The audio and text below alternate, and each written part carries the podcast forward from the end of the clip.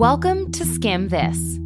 The war in Ukraine has entered a new phase of brutality. This week, Russia ramped up its attacks on civilians, and U.S. officials are warning that we're going to see even more atrocities in the coming days. We'll bring you the latest about what's going on on the ground in Ukraine and speak to an expert about what weapons Russia could use next we are all still sort of bracing for impact and expect that the tighter these sanctions become, that Russia will likely respond. And a major lever they have is cyber. We've also got the other news you need to know, including a check in on inflation and an update on the future of crypto in the United States. And we'll wrap things up by talking to a TV critic about why we're so obsessed with watching shows about tech founders and their shady behavior.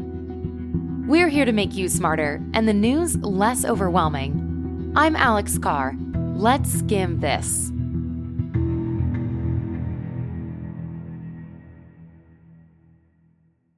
Let's start with some updates on the ongoing war in Ukraine. Russia seems to be targeting civilians trying to flee their country. The unprecedented shelling of areas where people are evacuating is sparking fear and outrage. We are hearing these stories now from the eastern part of the country where these cities have been under siege, where it is not just the explosions that are starting to kill civilians, it is the cold, it is the lack of electricity, is the lack of water. Ukrainians are fortifying their capital, and President Zelensky is vowing to stay. Russia's military still hasn't taken any major cities except one southern port, but it has ramped up attacks on critical infrastructure and on civilian areas as we enter a brutal new phase of this war. Hundreds of thousands have been left without basic necessities like food, heat, or electricity and on Wednesday, a Russian airstrike hit a children's and maternity hospital in the city of Mariupol.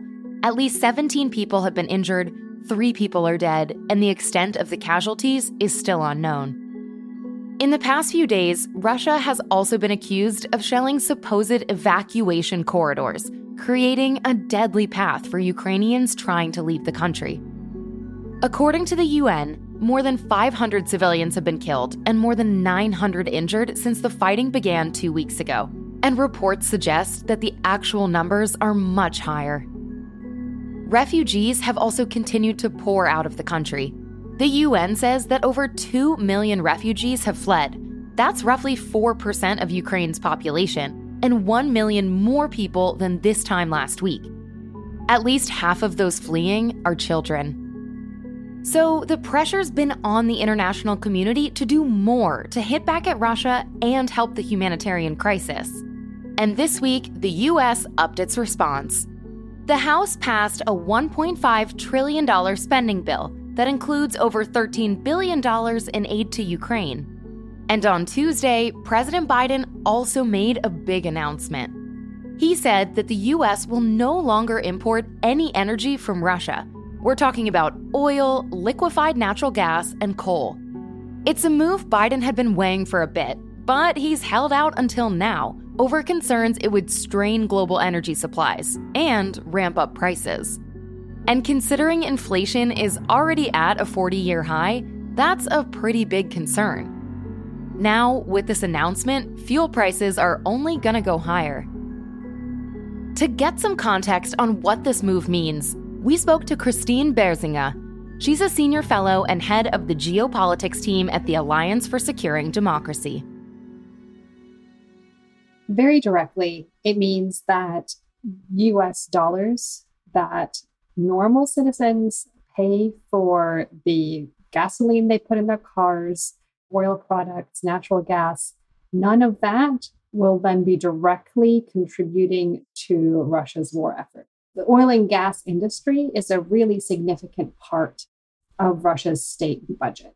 And that is what funds the military. So you can make a direct line from each barrel of oil that the US would purchase to helping Russia's war effort. That is not a position that the US can be in.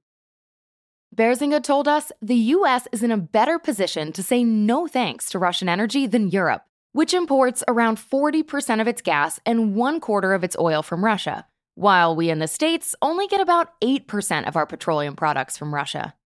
Still, in the wake of the US announcement, the 27 countries in the European Union voted to cut Russian gas imports by two thirds by the end of this year. But if all these countries, including us, are cutting Russia off, where is our energy going to come from? First, we'll likely see US oil producers ramp up their own production. And second, we might have to rely on other countries, including Venezuela and Iran, for some supply. And P.S., they aren't exactly our besties. Berzina told us that realization that we have to rely on frenemies for really essential supplies could spark new conversations about American energy reliance. The US needs to have a conversation about fossil fuels. We are having it. Normally, it's a conversation that is all about climate.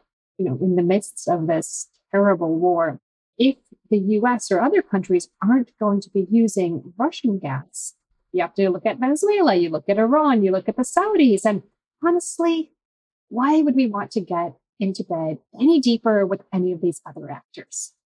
But in the very least, can we get rid of the imports and our entanglements with those economies and those countries that are hurting us for geopolitical and strategic reasons?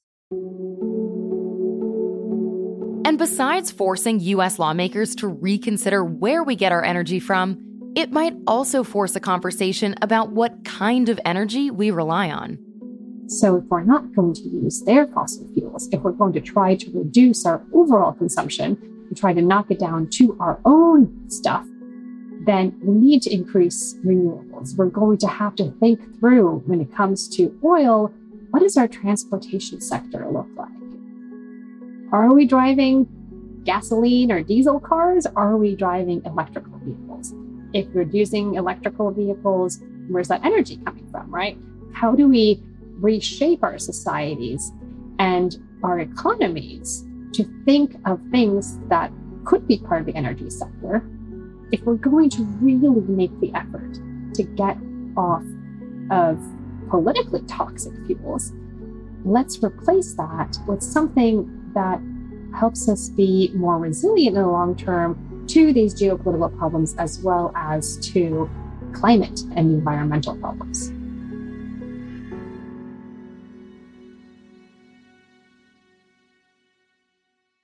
Now that the United States has banned Russian oil, experts say it's likely that Russia is going to retaliate. And one of the ways it could hit the West back is with cyber attacks. Quick reminder Russia has gone all in on upping their cyber capabilities over the past few years, and Russian hackers have even not so subtly attacked US infrastructure already, from oil pipelines to private company servers. To break down this threat and the next potential stage of this war, we called up a cybersecurity expert. Nicole Perlroth is a journalist and advisor to the U.S. Cybersecurity and Infrastructure Security Agency and the author of This Is How They Tell Me the World Ends. Okay, that sounds kind of scary, but we're going to break it down. Nicole, thanks for joining us. We've seen Russia go at this war in a couple of ways. We've seen them attack Ukraine militarily, we've seen them kind of conduct information warfare on their home turf, and we're also seeing them attack Ukraine with cyber attacks. Can you walk me through where we're at right now in terms of cyber attacks? I have to say, it's been much more lightweight than we expected. We expected Russia to do a repeat of what they did in 2015, 2016, when they actually used cyber tools to turn off the power in Western Ukraine and then later in Kiev. But we haven't seen that. Instead, what we've seen is sort of lower level sabotage. So the first thing they did was they launched what's called a denial of service attack, where they flooded banks and some government agencies with just junk web traffic so that you couldn't access the websites, or in some cases, people couldn't access the ATMs, so they couldn't get money out of ATMs. Then we caught them installing what's called wiper malware on a number of Ukraine government ministries and agencies. So, wiper malware is actually what North Korea used on Sony. So, what it does is it just erases your data, but its impact is that it can really paralyze your operation.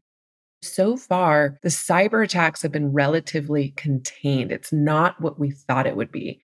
That said, we are all still sort of bracing for impact and expect that the tighter these sanctions become, especially with President Biden saying he's going to ban the import of Russian oil, that Russia will likely respond. And a major lever they have is cyber. For people listening who might not be familiar, can you walk us through what Russia's cyber capabilities are and why they've invested in this as a weapon? Russia understands that the United States and the West have a very soft underbelly when it comes to cyber. We have basically automated and digitized our entire economy, critical infrastructure like pipelines, aviation systems, railways, banks, you name it, we've digitized it over the last decade. And all that digital connectivity allows for an attacker to basically sabotage systems remotely. If you look at some of the cyber attacks Russia's conducted over the last decade, we've seen them hack energy and oil companies, pipelines, you name it, they've probed it.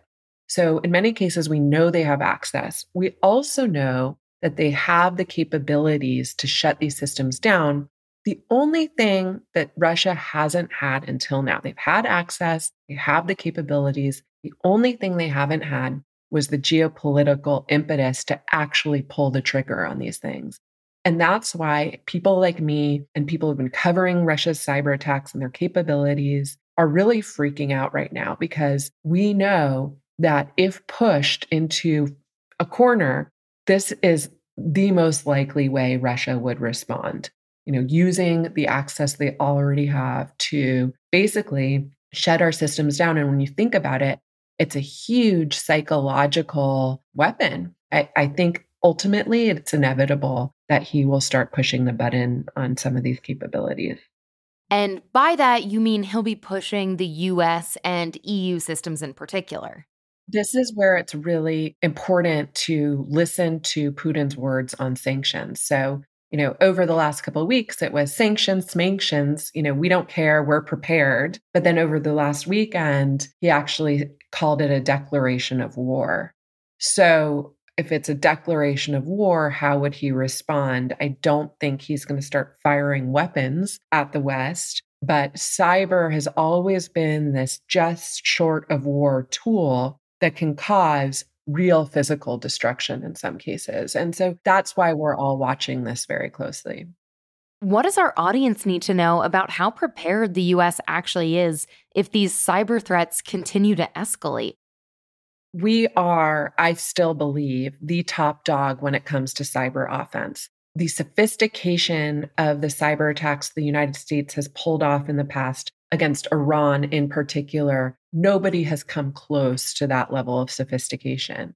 That said, look around you. I mean, the United States is now one of the most frequently targeted nations on earth by cyber attacks. We saw just in last year alone what cyber criminals were doing. I mean, they hit Colonial Pipeline, they hit our hospitals. They hacked into our water treatment facilities. They didn't get as far as actually causing harm, but it gives you a sense of just how vulnerable the United States is. And really, we're dealing with this structural challenge, which is 80% of America's critical infrastructure water, power, pipelines, dams, telecom, banking is in private hands. So, what you have now is a situation where most of our critical systems are in private sector hands, but they have no rules mandating that they secure it. And that means we're very vulnerable. I mean, the story I tell over and over again is Colonial Pipeline. I mean, this was the biggest conduit for gas and jet fuel and diesel to the eastern seaboard. Cyber criminals were able to preempt its shutdown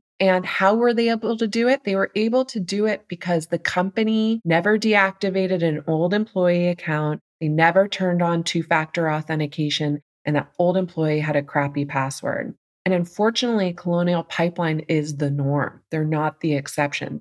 If you're talking to a company right now and you could tell their leadership, their IT team, a manager at any company in the US how they should prioritize cybersecurity, what would be the one or two things you would advise them to think about?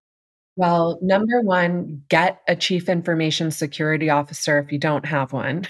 And then two, empower that person and do whatever they say, give them whatever budget they need. I mean, the main thing is that people need to understand that enterprises need to be logging what's happening on their network and searching for suspicious activity so they can report it and shut it down. And then it's the bare basics, which is cyber hygiene, which is use a password manager, turn on two factor authentication wherever you can, Run phishing exercises with your employees so they're not clicking on phishing. And I know that sounds really basic, but 80% of ransomware attacks happen through some combination of phishing and a lack of two factor authentication. I mean, that's all it would take to prevent these ransomware attacks.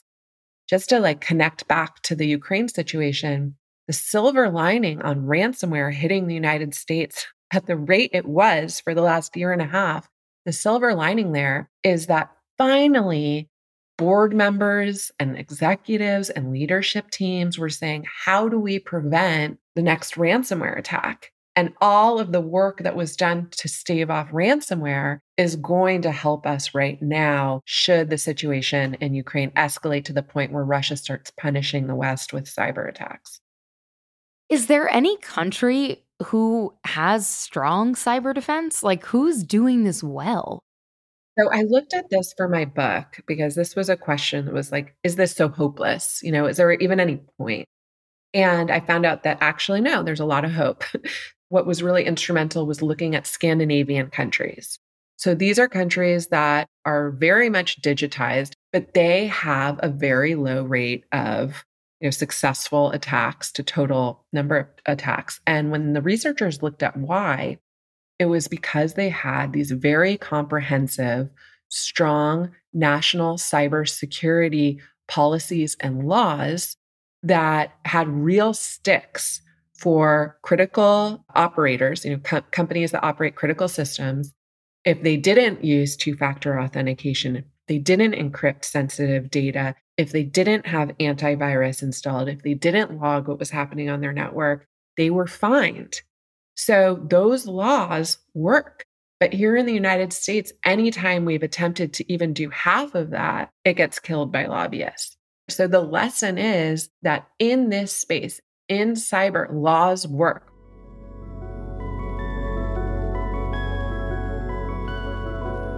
My last question for you as you watch this kind of cyber iron curtain continue is what are you going to be looking out for and what might ring your alarm bells? You know, the most serious cyber attacks we have seen have come with countries who have very little left to lose. And I think what we're seeing in Russia is that very soon they're going to have very little left to lose. And you know, sanctions, but also the presidential announcement that they're going to ban the import of Russian oil, that is going to hurt. And what is Russia's response going to be? I think the one response that is probably going to be most likely is they're going to retaliate by trying to hurt American businesses and maybe our own gas and oil infrastructure. So, where I'm watching is pipelines, banks. You know, banks are actually pretty secure compared to other critical sectors, but pipelines, that's what I'm most worried about. We have not adequately secured our pipeline infrastructure. We've seen in some cases Russia's already inside some of these networks. And so, are they going to go as far as to shut these systems down, like cyber criminals did indirectly with Colonial Pipeline? You know, so imagine Colonial Pipeline on steroids. That's to me the worst case scenario. That's what I'm watching for. But again, if Putin directs cyber attacks on our pipelines, we would turn around and do the same. You know, President Biden has said that we would respond to attacks on our critical infrastructure. And so, you know, I think he is wondering whether it's going to be worth it. Nicole, thank you so much. I feel like I learned a lot. Thank you so much, Alex.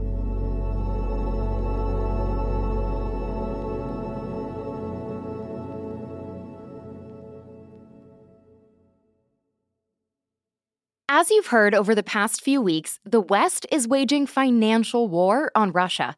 And while some of that includes going after Russia's banks and stashes of money, some of it might sound a little more unconventional. We're joining with European allies to find and seize their yachts, their luxury apartments, their private jets. We're talking about Russian oligarchs, and putting the squeeze on them could be a key factor in pressuring Putin to end his invasion. But who are these guys and why do they matter?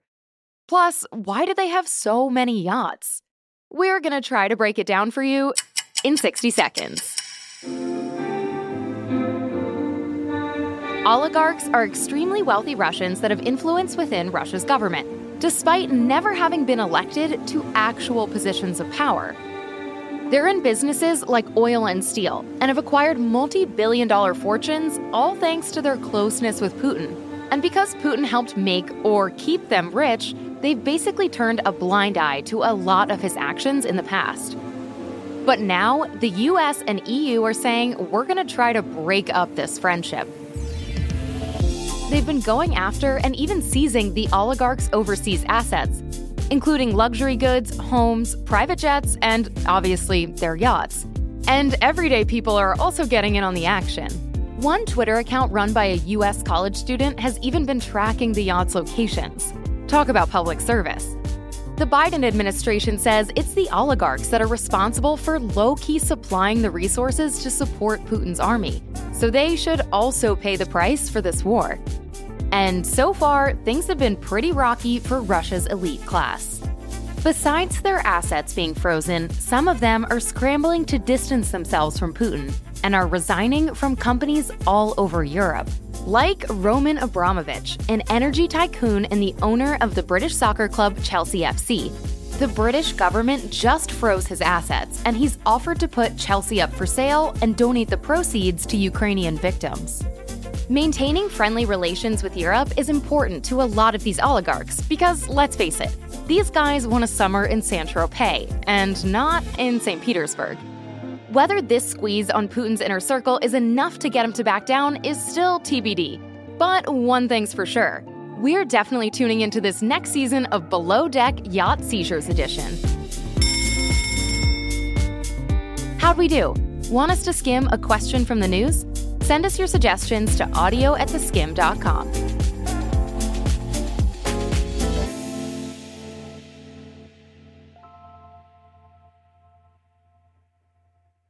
All right, let's get to some other headlines from the week's news and give you some context on why they matter. First up, new inflation numbers dropped today. And spoiler, things are still really expensive. Today's data shows that prices are 7.9% higher than this time last year, and inflation is at a 40 year high. But even though we've been talking about costs going up for a while, here's what's different. There's now a big war in Europe that's threatening prices for major commodities and goods, including grains and metals. Not to mention, energy is at the center of this conflict, and we need energy to transport basically anything that needs to get to us by plane, train, or car. So if gas gets more expensive, everything else does too. Some economists are now saying the war in Ukraine could usher in a longer period of inflation than we originally expected, and that prices haven't reached their peak yet. The Federal Reserve, which sets monetary policy in the US, is set to meet next week, and it's a safe bet that this new report will probably be at the top of their agenda. Okay, next headline. Bitcoin and Ethereum leading the crypto market higher today. President Biden signing an executive order stating the United States must maintain technological leadership in the rapidly growing crypto space. Here's what you need to know. On Wednesday, Biden signed an executive order saying it's time that the US formally starts looking at the upside and downside of cryptocurrencies. If you're thinking this might have been helpful last year during all that Dogecoin drama, you're not wrong. The US is late to the crypto game, and other countries have already been leading the charge here. So now, Biden is trying to play catch up, and specifically, he wants to help the 40 million people in the US that have invested in, traded, or used crypto avoid the financial risks that go along with it. Biden also wants his deputies to study the environmental risks of crypto, as well as look into the possibility of a digital US dollar.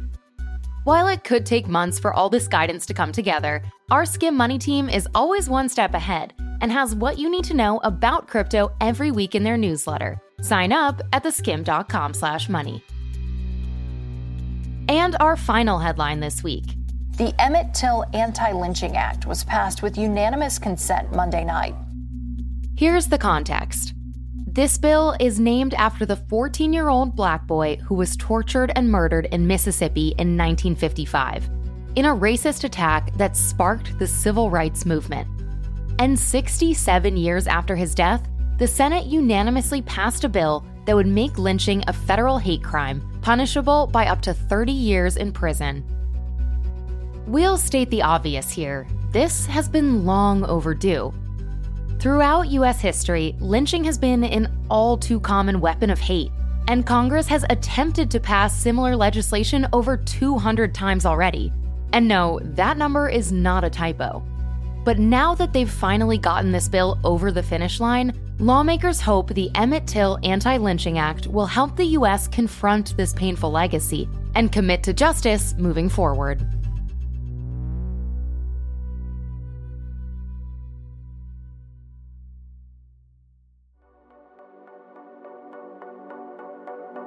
Let's talk about change. We're all going through change, especially right now. But what exactly happens when we find ourselves at the brink of change? That's the question at the center of the new Pushkin podcast, A Slight Change of Plans. Dr. Maya Shankar hosts intimate, revealing conversations with people who've lived through extraordinary changes, like Tiffany Haddish, Hillary Clinton, and Kacey Musgraves and little known guests too, like a young cancer researcher in the throes of a stage 4 diagnosis, and a black jazz musician who convinced KKK members to leave the Klan. You'll come away thinking a bit differently about change in your own life. Listen to A Slight Change of Plans wherever you get your podcasts.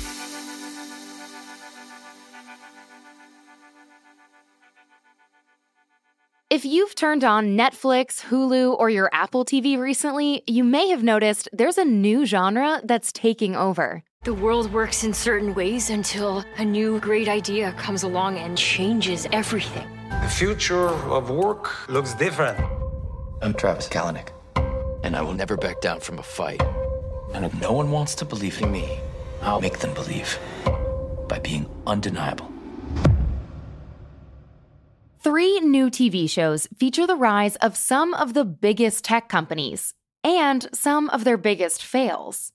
Maybe you've heard people talking about The Dropout, starring Amanda Seyfried. It's the show that chronicles the rise and fall of Theranos, one of the most legendary Silicon Valley scams of the past few years. It's not even close to working yet. What are we going to show at the demo? We're going to tell them that we don't have a working prototype. Right? Or maybe you've tuned in to Super Pumped, which is the story of the controversial rise of Uber and its founder, who's played by Joseph Gordon Levitt. Is this legal? we gotta toughen this kid up. It's not really illegal if the laws are bullshit in the first place. Or maybe you've seen the trailer for We Crashed, which is about the high highs and low lows of WeWork, starring Jared Leto and Anne Hathaway. We need a name. We. We live. We dream. We work.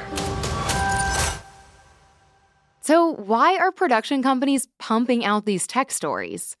I think one reason that these shows exist with actors is that they are very easy to sell. From a pure industry perspective, people have demonstrated their interest. And so it is extremely easy to say, we will make this into a show and we know people will watch it. And they are right. Like the financial element of it, just, you know, stamp that sucker in gold. That's Kathryn Van VanArendonk, a critic for Vulture and New York Magazine. She told us this genre is in part exploding because the tech industry now dominates our day to day. I think the last probably five to 10 years has been a slow discovery for a lot of Americans that tech companies have taken over their lives in ways that maybe they did not previously appreciate. I think the election of Donald Trump was this moment where suddenly everyone thought, wait, is Facebook doing things that I did not understand before? We have had so many incredibly massive changes in the way that we live our daily lives because of companies like this. I mean, how many people have taken an Uber, which was something that did not exist a very short period of time ago? So it is a combination of that sudden sense of pervasiveness of these companies and the growing understanding that these companies are often founded on less than ideal or less than solid ground. So it's no wonder that our cultural fascination with these companies and the people who started them has increased a lot. These are our myths now. Like, these are our superheroes. This is the same as a Marvel universe where we want to go back and see this story told again in a slightly different but clearly familiar way because it resonates deeply with our understanding of America. And we need those stories to come back and back. But even though these are our new American stories, they all have something in common. Each of these founders had to do something which was at the very least shady and at the very most illegal to get people to believe in their company.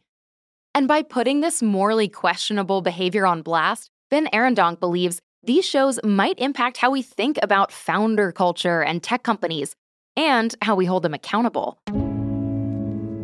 I think these shows Many of them are very clearly intended to be warnings, right? Slowly, the more you have more of these examples, the more this becomes a kind of story that we are familiar with, a figure that is universally recognized, a kind of scam that we can point to and say like, "Oh, I that's just like this other thing." It is not that one show creates a change, it is that it becomes more in the climate of our understanding of how this economy works. And so we grow more familiar with the dangers, the warning signs, the potential concerns with like one dude who can swear he can disrupt old industries or whatever. And I think it's a little early to say whether this kind of genre is going to have that same impact that, say, television did on gay marriage or even race integration, which has been a really key element of how America has understood itself over the last century, and television had a huge role in.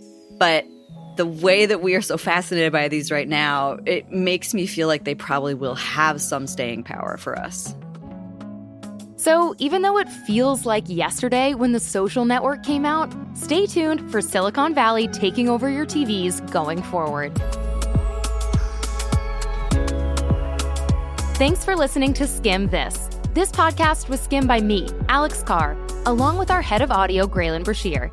We had additional support this week from Sajine Corielis and Hannah Parker.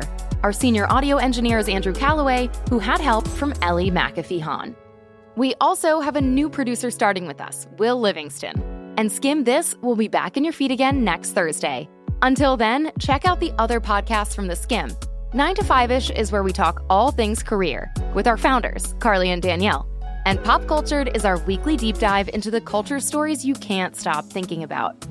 Follow 9 to 5 ish and Pop Cultured wherever you're already listening to us.